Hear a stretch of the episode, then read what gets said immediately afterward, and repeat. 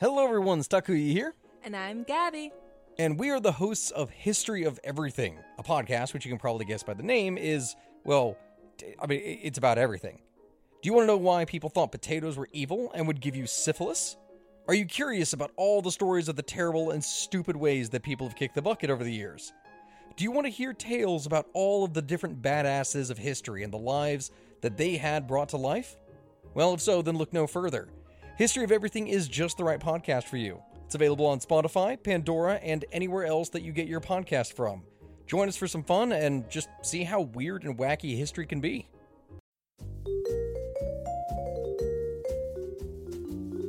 Do you love history but hate when it's stuffy and boring?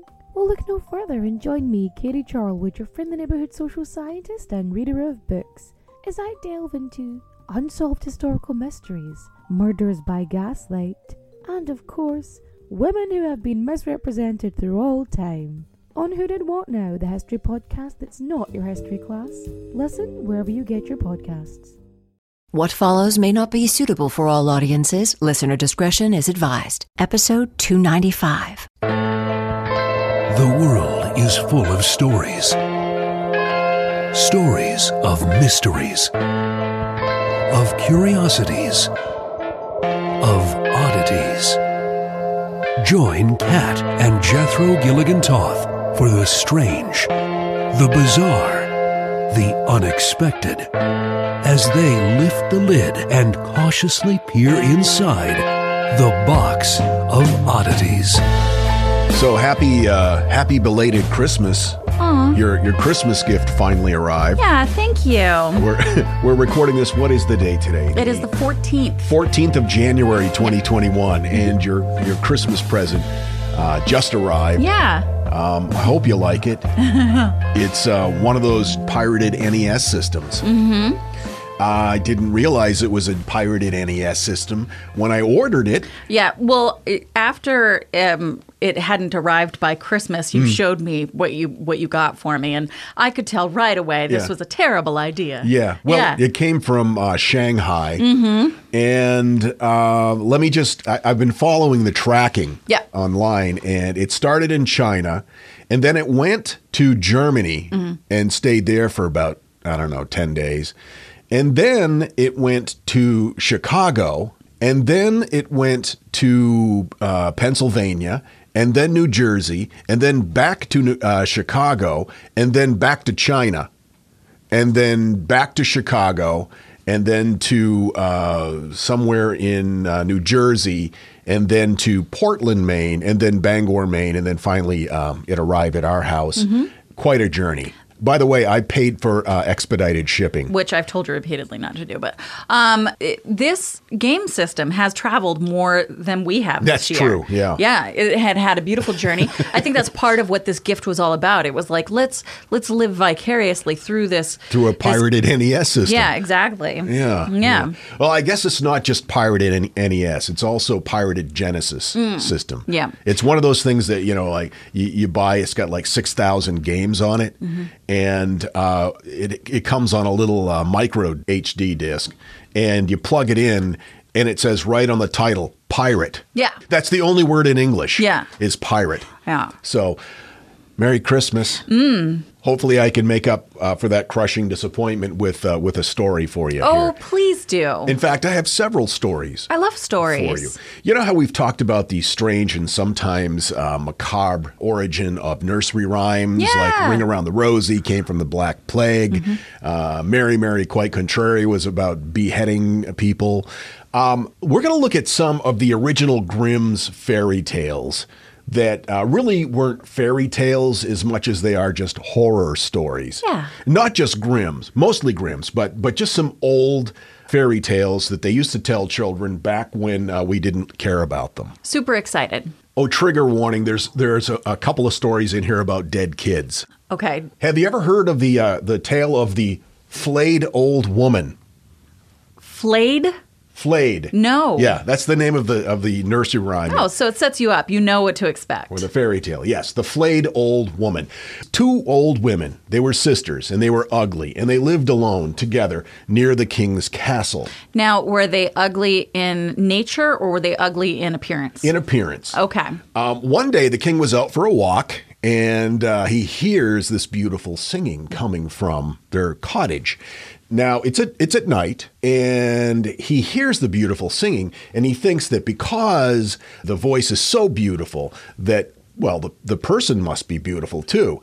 And so he he falls in love with the voice. Oh, kind of like an Ariel kind of situation. Kind of like that, yes. all right. So the old women, they see an opportunity here, right? Okay, yeah. He thinks we're young and beautiful. If we can trick him into marrying one of us, Mm-hmm. then we'll get all the riches and we'll become queen. And and so what they did So was they were they were also ugly in nature. in nature as well. And so what they did was they pulled their skin on their face back. So it was like stretched back and they it's very popular these days too. it is, but this was before it cost nine thousand dollars. Okay.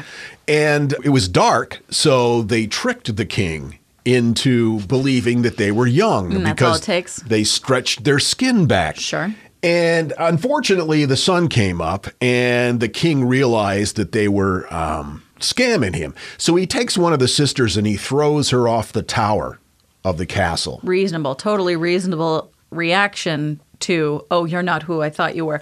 You're less attractive than I thought Mm-hmm. you were, so I'm going to murder you. Yes. Okay. Fortunately, she landed in some trees and did not die. But she was hanging there from these trees and she was crying and begging for help. And the forest fairies heard her and they rescued her and they felt so bad for her that they, they granted her a wish. Did they make her beautiful? She wished to be young and beautiful. Okay. So she became young and beautiful, and the king fell in love with her and married her. She became the queen. Now her sister's still ugly and old, Mm-hmm. and she's pissed. Is she still at the castle? No, no, she's been cast aside. So she comes to her now young, beautiful sister. Right, the D.B. Cooper sister. Right, and says, Hey, I want some of this. Yeah. How did you do this? And she kept pestering her sister. How did you become so young and beautiful? And finally, her sister got fed up with her and just said, um, I flayed myself. Oh, that's rude. So the old sister believes this lie. And so she goes to a barber and asks the barber to flay her. And the barber says, Nah, you know, that's really not uh, part of the job description. I can take a little off your bangs, um, but, but I can't flay you. Wait, And can you real quick? Where whereabouts in the world was this taking place? Do you remember? in, in Italy. In Italy. Yeah. So I think they would have called it fringe. Good Please point. continue. it's so important that I point that out So she, she keeps pestering the barber until he consents. And because he he's probably annoyed. Yeah, he's annoyed. So he flays her, and the old woman's lying on the barber shop floor, and she's bleeding out. she's skinless, and uh, Fairies come along. as she no, as she's dying, she's suffering, and she says to herself, "You must suffer for beauty," and then she dies. The end. Huh. Oh. Oh, That's a good lesson, really. Is that you need to suffer for beauty. that's yeah. you know, this has given me some great ideas for children's bedroom decor. Really? Yeah. Oh wow. Well, I've got some things that'll really advance your your concept here. I'm going to make an Etsy shop, and Mm-hmm. it is going to be wild. This fairy tale comes from uh, Russia. It has the quaint title, "The Dead Mother." Okay. Yeah. Okay. So a husband and wife, they're living together. They're very happy and they're awaiting the birth of their baby. When the baby is born, they are so happy and the mother is so happy. Mm. Everybody's everybody's weeping with joy.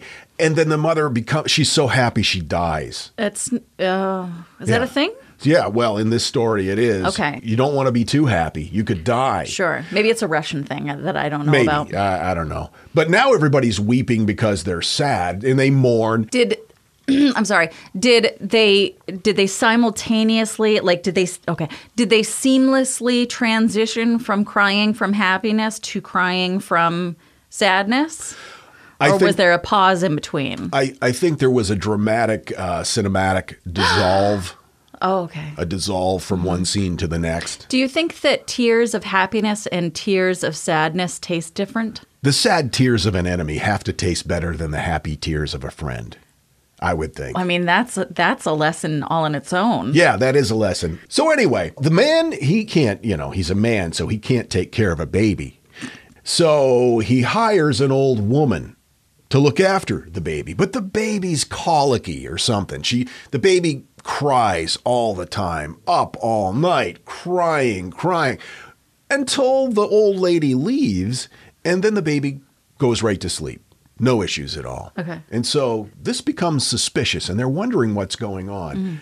Uh, so they decide to go into the room, not just the husband and the old woman, but the townsfolk. They go into the room in the middle of the night while the baby is silently sleeping. And what they discover is the dead mother's corpse in the room, dressed in her bloodied burial clothes, breastfeeding the baby. Okay. And then the dead mother looks at them and she kind of sighs and sadly puts the baby back in the bed and leaves. And then the, the group goes over and checks the baby, and the baby's dead.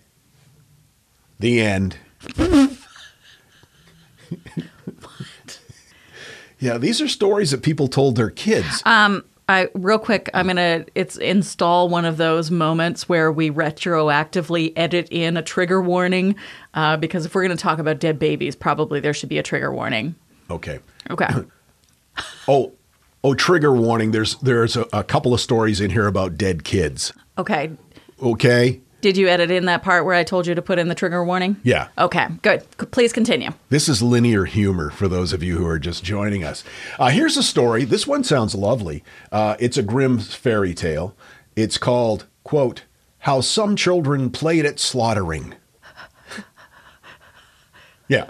So uh, two boys are playing, and uh, they decide that they're going to play butcher, you know, which most kids, I think, at one time or another have, have played butcher. Of course. But uh, so one of them is the butcher, and the other one's a pig. Right. And he's chasing the kid around the yard with a knife. The the pig is chasing the butcher around the yard with a No, no, no. The butcher's chasing the pig.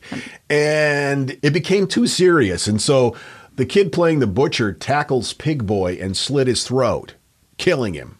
Okay. So it's kind of a Lord of the Flies situation. Kind of. Too yeah. bad for Pig Boy. So the mother of the two kids sees this going on, sees the killing, and, and she's bathing her youngest child. Uh, she rushes down in a fit of rage and she kills the older boy who was the butcher boy. Okay. Kills him. Okay. Then she goes upstairs to discover that her other kid is drowned in the tub. Because she left him unattended. Yes. Which we always are told never never do, that. Never even, do that. Even if somebody's slaughtering your kid. Even if you have a child to murder. Right. the distraught mother, she was so upset that she she hanged herself. And then when her husband came home to find everybody dead, he died from grief. Huh? The end. No! How can that? What? What? what? What? That's it. Good night, Timmy. Grimm's Fairy Tales The Three Snake Leaves. Uh, son of a poor man leaves home to find his fame and fortune. He becomes a soldier. And in the army, while in the army, fighting under the king, he rises in prestige during conflict. He becomes a war hero. And the king sees him and notices him and says, You know, you're just right for my daughter, except. Yeah, there's one thing. My daughter won't marry a person unless they love her so much that if she dies before you do, you agreed to be walled up in her tomb alive. That's the only way she'll marry you. This, I'm just going to say, like, right up front, this is a terrible relationship, and it's, red flags should be going up all over the place. Surprisingly, the war hero agrees to this somewhat unconventional prenup, um, and they're married. And then, of course, the bride gets sick and dies. As promised, the young man walls himself up in a tomb alongside his beloved with only some bread, some candles, some wine, and, of course, you know, a rotting corpse. Suddenly, a snake slithers through the tomb, and the man, he kills the snake. He hacks it to pieces. I guess there's nothing else to do. Uh, and then another snake comes out. This snake has magical leaves. And uses these magical leaves to heal the animal and bring the animal back to life. So he goes, aha. So he takes the leaves and he brings his wife back to life. Pet Sematary kind of situation. Yes. Yeah. Then the wife decides once she's been brought back to life that she doesn't love him anymore. In fact, uh, she had fallen in love with a skipper on a voyaging ship. While she was dead? No, prior to that, but nobody knew it. Okay. But they're still walled up. Yeah, but then they get out, and, okay. and she and the skipper uh, throw the husband in the ocean, killing him. Luckily, though, he still has some of those leaves with him, and he comes back to life.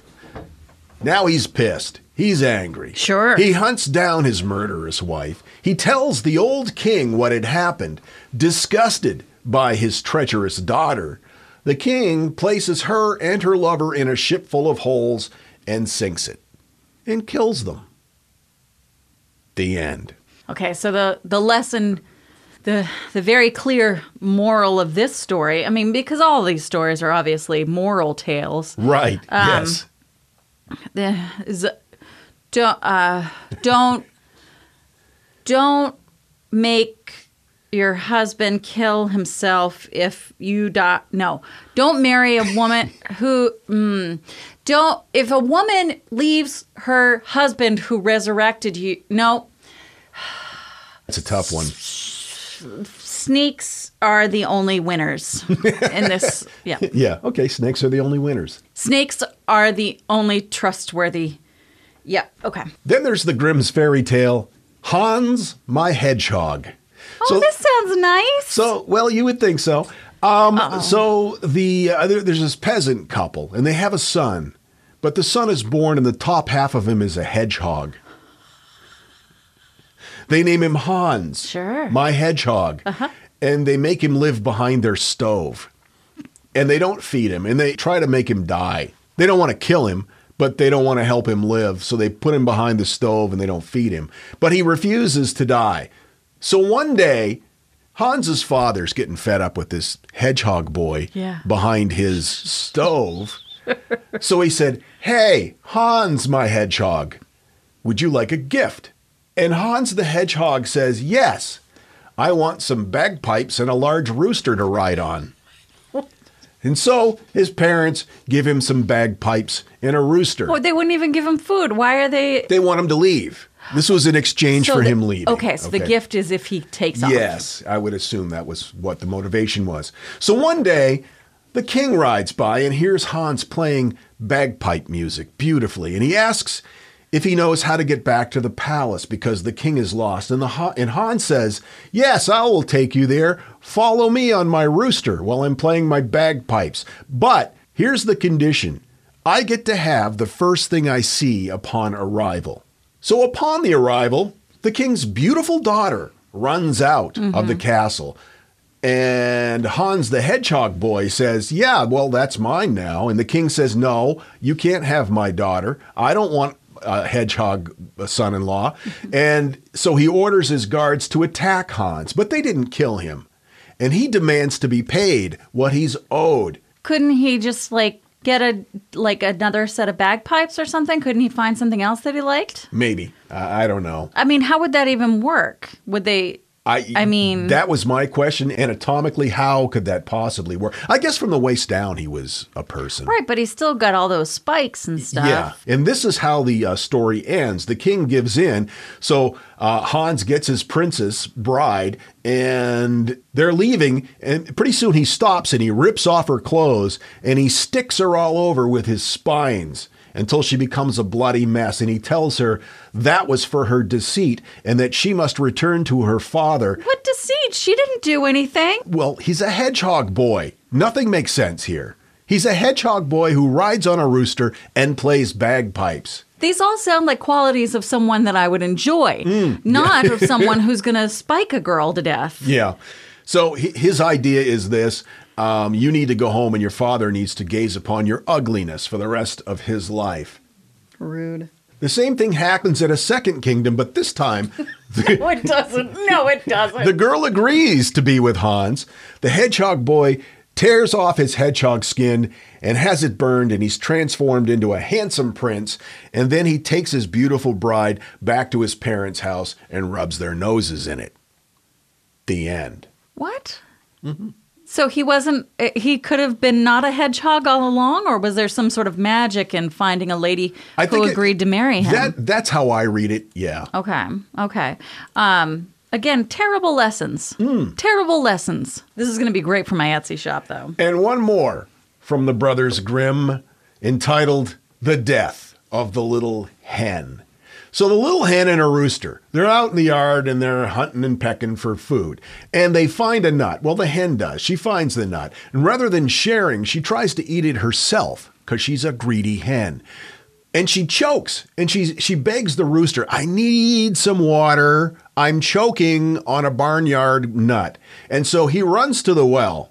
But the well says, "No, you can't have any water unless you give me some silk." So the rooster goes to a lady to get some silk, but she says, "No, you can't have silk until you give me a wreath." And so he, after all, uh, like forever, he fetches all the items, he delivers them, he gets the water, he runs back, the hen is choked to death. Grief stricken. The rooster hires some mice to build a cart. And, and he puts the hen's body uh, in the cart, looking for a suitable place to bury her. On the way, animals start asking him for a ride on his cart. Sure. A fox, a wolf, a bear, an elk, and a lion all ride on this cart with his dead hen wife in it. Whereabouts is this taking place where all those animals are living in the same I, wilderness? Unconfirmed. Maybe it had happened at a zoo. We don't Oh, know. Okay. Anyway, they're all riding along until they get to a brook. When they try to cross the brook, the cart capsizes and all the animals drown. The bedraggled rooster drags the hen's body to the bank, digs a grave, buries her, and then dies from grief on her grave. And I shit you not, the story ends with this line quote, and then everyone was dead. the end. You know, there is a good lesson in there, and I know it's hard to find, but because he needed to get the water from the well, Mm. and the well wanted the silk, and the silk offerer wanted the wreath, and he had to get a wreath from someone Sure, else to get yeah. the silk from the. That is a lesson in how sometimes in commerce you may not have exactly what someone wants from you, but you might know someone who has something that they want, and so you can. There's sometimes three way deals are the best for everyone. I think what we've learned from this is that if the rooster had better bartering skills, Mm. his wife would still be alive today. well, I don't think hens are supposed to eat nuts, and water doesn't stop you from choking. And then everyone was dead. the end. Beautiful. That was that was really fascinating, sweetheart, and oh. upsetting on so many levels. Oh, there are so, so many more. There's one about a couple sausages. One of them tries to kill the other one and eat him. And now, that thing in the middle. All right, here's one for you. George Lalonde was a magician, and he's the guy that performed the very first ever saw a person in half magic trick in 1936 in Quebec. Now, since the trick had never been done before, the audience genuinely believed that Lalonde was about to chop his assistant in two. An audience member named Henry Howard ran on stage and stabbed the magician in the back to rescue the assistant. Lalonde suffered a collapsed lung, but later recovered. Kat and Jethro, the podcast team that practices social kistancing. Get it? This is the Box of Oddities. I've got to tell you, the longer we've had our Aura frame, the more I love it. I have kids, and they live about 3,000 miles away, and my daughter is expecting a child, and she has been sending me updates on her baby bump through the Aura frame. And since I can't be there to experience it with her, it's the next best thing. And speaking of mothers, if you're looking for the perfect gift to celebrate your mom in your life, Aura frames are beautiful Wi Fi connected digital picture frames. It allows you to share and display unlimited photos. It's super easy to upload and super easy to share photos with the Aura app. And here's the thing if you're giving Aura as a gift, you can even personalize the frame with preloaded photos and memories. We love Aura frames, and living so far away from family, thanks to Aura, it's the next best thing. It's like, it's like almost being there. And right now, Aura has a great deal for Mother's Day. Box of Oddities freaks can save on the perfect gift by visiting auraframes.com to get $30 off, plus free shipping on their best selling frame. That's A U R A frames.com. Use code oddities at checkout to save. That's A U R A frames.com and use code oddities at checkout, and you will save. Thanks, Aura Frames, for bringing my family a little bit closer. This message is sponsored by Greenlight. You know, as your kids get older, there are some things about parenting that gets easier. I remember once hearing my sister tell my little niece, if you put your pants on, I'll give you some Fresca. And when kids can start to reason that they get something if they do something right, it's a lot easier to manage them. Having that conversation about money with your kids, that's not the easiest thing in the world. Fact is, kids won't really know how to manage their money until they're actually in charge of it, and that's where Greenlight can help. Greenlight is a debit card and money app made just for families. Parents can send money to their kids and keep an eye on the kids' spending and savings, while kids and teens build money confidence and lifelong financial literacy skills. Your kids will learn how to save, invest, and spend wisely thanks to the games that teach kids skills in a fun, accessible way. When I was a kid, I had expected chores and then I had bonus chores. And bonus chores were where I earned money. And so if you're thinking, like, hey, my kid should be doing stuff around the house, yeah, no, you're not wrong. But maybe there's extra ways that they can learn how to be a successful financial money person. What was one of the bonus chores that you had to do? Rub my mom's feet. And what did that pay? I don't know, like a quarter or something. Millions of parents and kids are learning about money on Greenlight. It's the easy, convenient way for parents to raise financially smart kids and families to navigate their life together. Sign up for Greenlight today and get your first month free when you go to greenlight.com slash oddities. That's greenlight.com slash oddities to try Greenlight for free. Greenlight.com slash oddities. Want to learn how you can make smarter decisions with your money? Well, I've got the podcast for you. I'm Sean Pyles, and I host NerdWallet's Smart Money Podcast. On our show, we help listeners like you make the most of your finances. I sit down with NerdWallet's team of nerds, personal finance experts in credit cards, banking, investing, and more. We answer your real-world money questions and break down the latest personal finance news. The nerds will give you the clarity you need by cutting through the clutter and misinformation in today's world of personal finance. We don't promote get rich quick schemes or hype unrealistic side hustles. Instead, we offer practical knowledge that you can apply in your everyday life. You'll learn about strategies to help you build your wealth, invest wisely, shop for financial products, and plan for major life events. And you'll walk away with the confidence you need to ensure that your money is always working as hard as you are. So turn to the nerds to answer your real world money questions and get insights that can help you make the smartest financial decisions for your life. Listen to NerdWallet's Smart Money Podcast wherever you get your podcasts. Support for The Box of Oddities is provided in part by listeners like you on Patreon. You can support us too. Go to patreon.com slash box of oddities. Thank you. The Box of Oddities with Kat and Jethro Gilligan Toth. Maybe before we go any further, we should announce uh, Haggis's DNA testing results because uh, we we sent his uh, DNA to Embark to find out what the hell he is. Um, and the results just came in during the thing in the middle. Do you want to announce his? I'm so excited. Should I do it? No. Okay, all right. Okay. Oh, okay. Okay.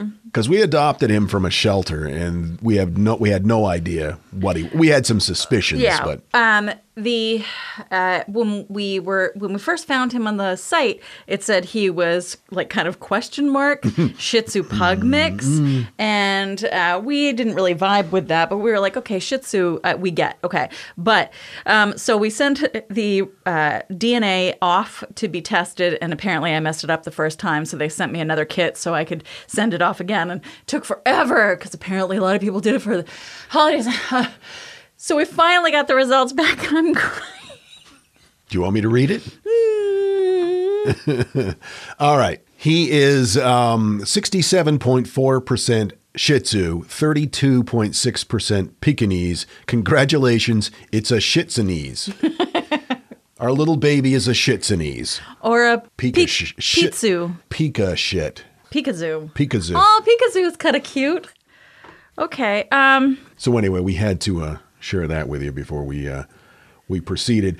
Um, okay, so Evan sent us an email, dear, f- dearest freak overlords, Jethro's whimsical fumblings over the word micro. I can never say the word microscopy. I always want to say microscopy. microscopy has brought a delectable memory from the depths. So thanks. I am a professional microscopist. I hope I'm saying that right. Uh, that's somebody who designs, troubleshoots, and builds microscopes. As such, I write that down when I go to the doctor. I was getting blood drawn a few years ago, and the nurse comes into me and says, um, super awkward, but uh, I don't think I can write this on your patient database. Says here you're a micro penis. we had a big old laugh. We decided to write down molecular biologist instead. Sure. yeah. Any hoozle, greetings from Heidelberg, Germany. Been listening since I was a wee one in the neighboring fringe wilds of Vermont. So here's a guy who designs and builds microscopes in Germany, and he listens to this podcast. That's amazing. I can't wait to go back to Germany. I spent a little bit of time in a little town called Lempersheim many years ago, and it was the most magical experience. And I gained so much weight, and Well, I because just you didn't can't you wait didn't to go back. You didn't poop the whole time you were there. well, I didn't, but I also, I mean, I ate a ton of baked goods. Those that's a dangerous combination. yeah, no, I should have died. Yeah. Yeah. Yeah. Kat walls defying death against all odds. what you got for me, girl? Today we're going to talk about. I'm so excited. Okay, no. Focus. Serious. Today we're going to talk about the Bloody Benders. Now, I'm going to start off by saying that this is another one of those stories where there is so much conflicting information. Almost every source that I found had a slightly different story, and even some of the like pretty standard big key issues of the stories were different. So um, I'm just going to throw that out there. First and foremost, that uh, it- there's a lot of contradictions. Uh, the stories were passed down, you know, orally and uh, presented as fact, even though maybe it was more like town lore, that kind of thing. Anyway, so that's just that's my Disclaimer. that's my disclaimer. the bloody benders sounds So- like a medical affliction. Oh, I never should have eaten that last taco. I got the bloody benders. We think it was bad clams. We don't know, Claire. All right, so Kansas joined the Union in 1861, and in its early years, homesteaders, many of them immigrants, were making their way into the state looking for their own beautiful piece of Midwest heaven. So, five families of spiritualists homesteaded in and around the township of Osage in northwestern Labette County, near what would become Cherryvale, Kansas. Now, spiritualism, uh, in case you're not familiar, is an informal religious movement based on the belief that spirits of the dead exist and have the ability to communicate with the living. Um, it's spiritualists see the other side not as a static place, but as one where spirits continue to evolve and that spirits are capable of providing useful information to those who are still living. And this really gained popularity in the 19th century. But yes, during the Victorian period, mostly in Europe, but also on the East Coast, uh, upper class types tended to find joy in, in Right. this fun little pastime. that- Seances, and Yeah. card readings, and that sort of thing. It wasn't so much in the heartland, though, at this point. Uh, according to Mental Floss, uh, the religion was foreign to the homesteaders who were already in this area of Kansas, but they were all pretty chill and no one asked too many questions. One of the families that moved in were the Benders, John Bender Sr. and John Bender Jr., who sometimes is referred to as Thomas. Anyway, they registered 160 acres of land uh, located just off the Great Osage Trail, which at that point was really the only open road for traveling further west. At that time, you know, there weren't a lot of passages to the west. They prepared their land for the rest of the family to arrive. They built a cabin with a well and a barn, and by the fall of 1871, Elvira Bender and daughter Kate arrived. Elvira Bender. Hmm, beautiful, isn't it? I love this name. I think it's a great name for a band. Elvira Bender. Right? Yes. Yeah. Saturday night at the Coliseum. Lion to the Dian. With special guest Elvira Bender. So the Benders were widely believed to be German immigrants, although some refer to Ma Bender as Dutch. So Kate and young Thomas Dutch Bender. That sounds like a sex act. Oh, dude, you wouldn't even believe it. We got into a Dutch bender last night. Oh, I am uh. walking stiff to death. anyway, um, Kate and young Thomas spoke English much better than quote Ma and Pa Bender. so they had this one room building that they'd built and they had a canvas curtain which uh, according to some sources was originally the top to their wagon you know that that canvas top Oh, there sure. Yeah. uh, they used that to separate the building into two rooms the front was a public space they used that for a store like a small general store since they were right on that uh, great osage trail and they also had a table out front so they could provide meals for the travelers that stopped in and then their family quarters were in the back. So, since they'd set up on that open road for traveling further west, it was a great place to stop, resupply their wagons, as I said, get a hot meal, or whatever. And Elvira and Kate planted a two acre vegetable garden and apple orchard north of the cabin so people could also get some fresh foods, which they weren't always able to have on those long uh, wagon journeys. Which, as we know, uh, ends with you getting dysentery and Yeah, um, being buried along the side of the road. That's right. In a shallow, unmarked grave. Right. It's been a long time since I've played Oregon Trail. Maybe that's on my new game system. Kate was also a self proclaimed healer and psychic, and she distributed flyers advertising her supernatural powers and her ability to cure illnesses. So, this was also a, a draw for customers. There is some confusion about the relationship of young John and Kate. Some say that they were brother and sister, and some said that they were, in fact, husband and wife, pretending to be brother and sister, hmm. and some say that they were both. Okay. Yeah. Those were different times. Well, I mean, Kat and Jethro, box of oddities. That is really mysterious. Sorry, I, I just had to get one of them in. Sure, yeah, absolutely. So, as you've probably guessed, this is not just a story of a young family making a life for themselves out on the prairie. In March 1873, after a well known physician from Kansas named Dr. William York uh, seemed to have disappeared while getting off the train in Cherryvale, in investigating his disappearance, it was said that he had mentioned to a friend that he was going to visit the Benders, who ran a one room grocery and inn off the trail. Now, Dr. William York had two very powerful brothers who were uh, going to figure out what happened to him uh, Colonel Edward York and Kansas Senator Alexander York. So, when questioned, the Benders all denied knowledge of York's disappearance, uh, but when sh- they pressed, Ma Bender flew into a quote violent passion in the words of the weekly kansas chief We don't use the phrase violent passion enough Hmm, I, I would agree with that these days. Yeah. I don't think I've ever been in a violent passion. Well, no, no, maybe once or twice. Was it the same time that you were involved in that Dutch bender? Those asking the questions also mentioned a report of a woman who had been threatened with pistols at the inn.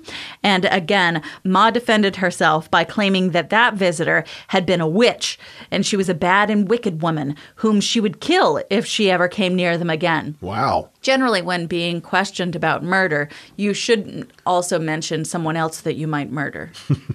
I'm just saying. Yeah. It doesn't throw them off your your scent. Especially if your scent is heavy with violent benders. Right. Wait, violent. Wait, Dutch bender. Dutch benders.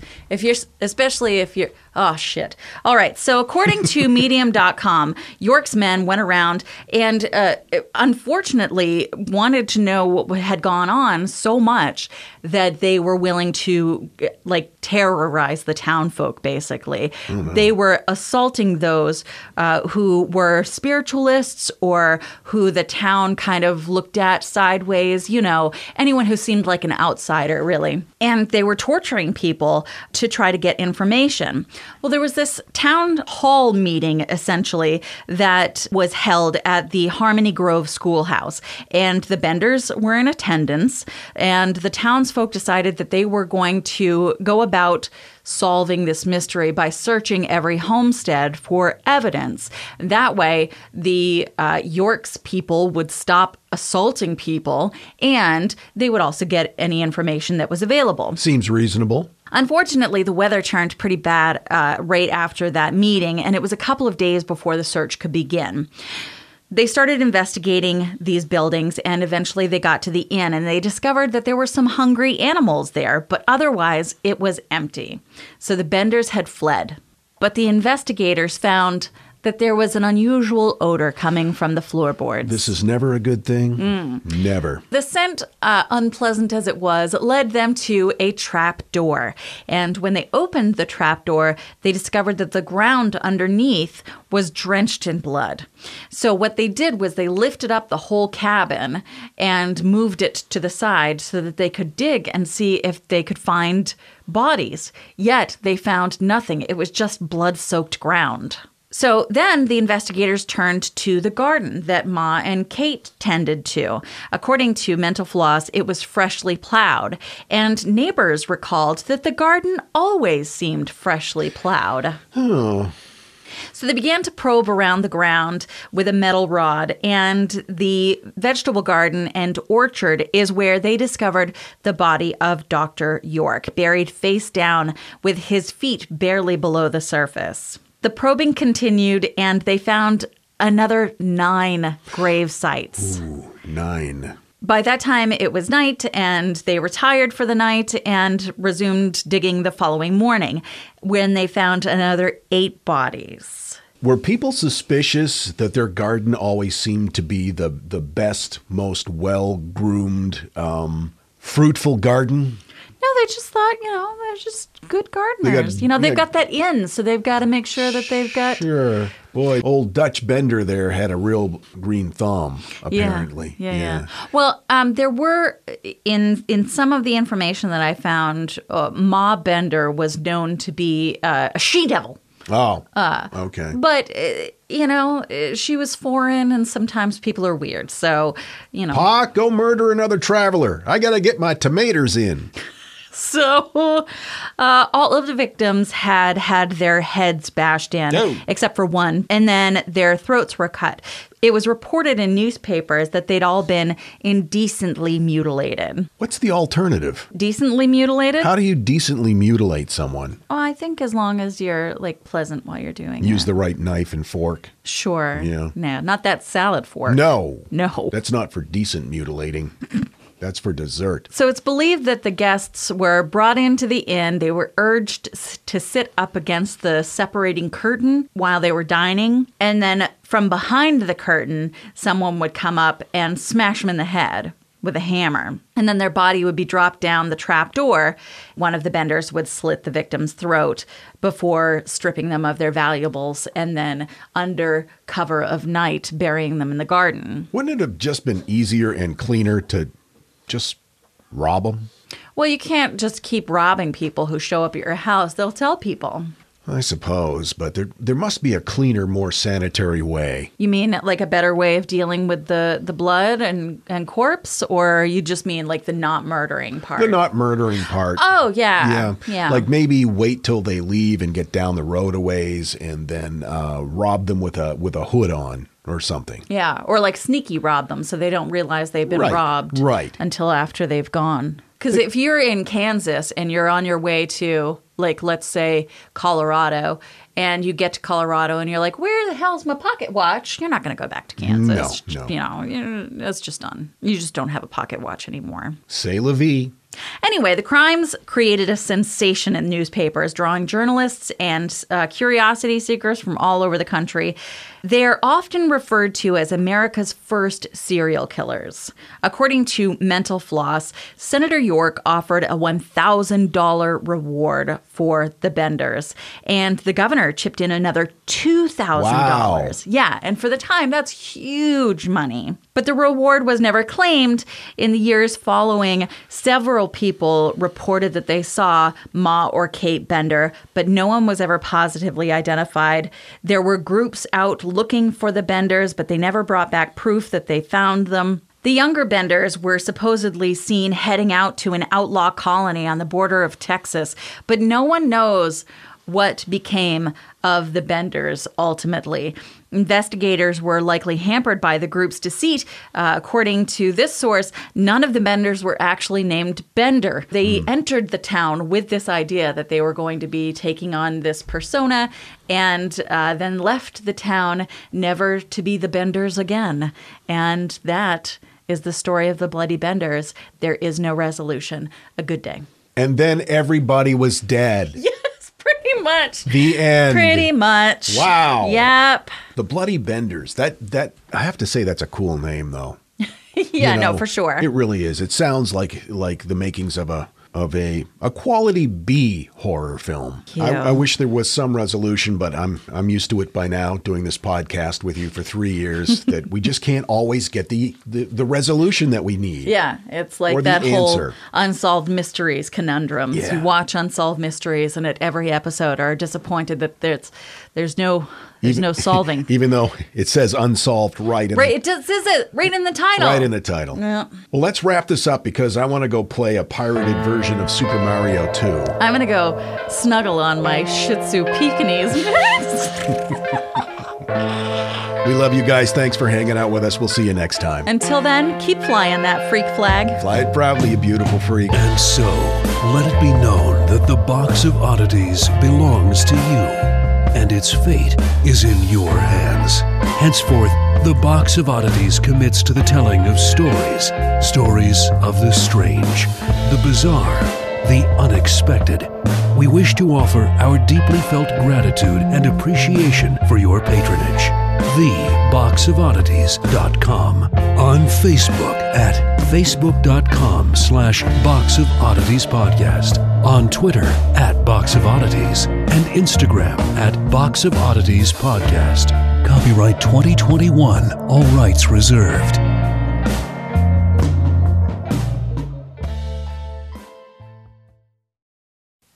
I'm dying. Okay, I'm so sorry. We have stay focused, Katrina. okay, I'm sweating. I'm sweating. I'm so excited.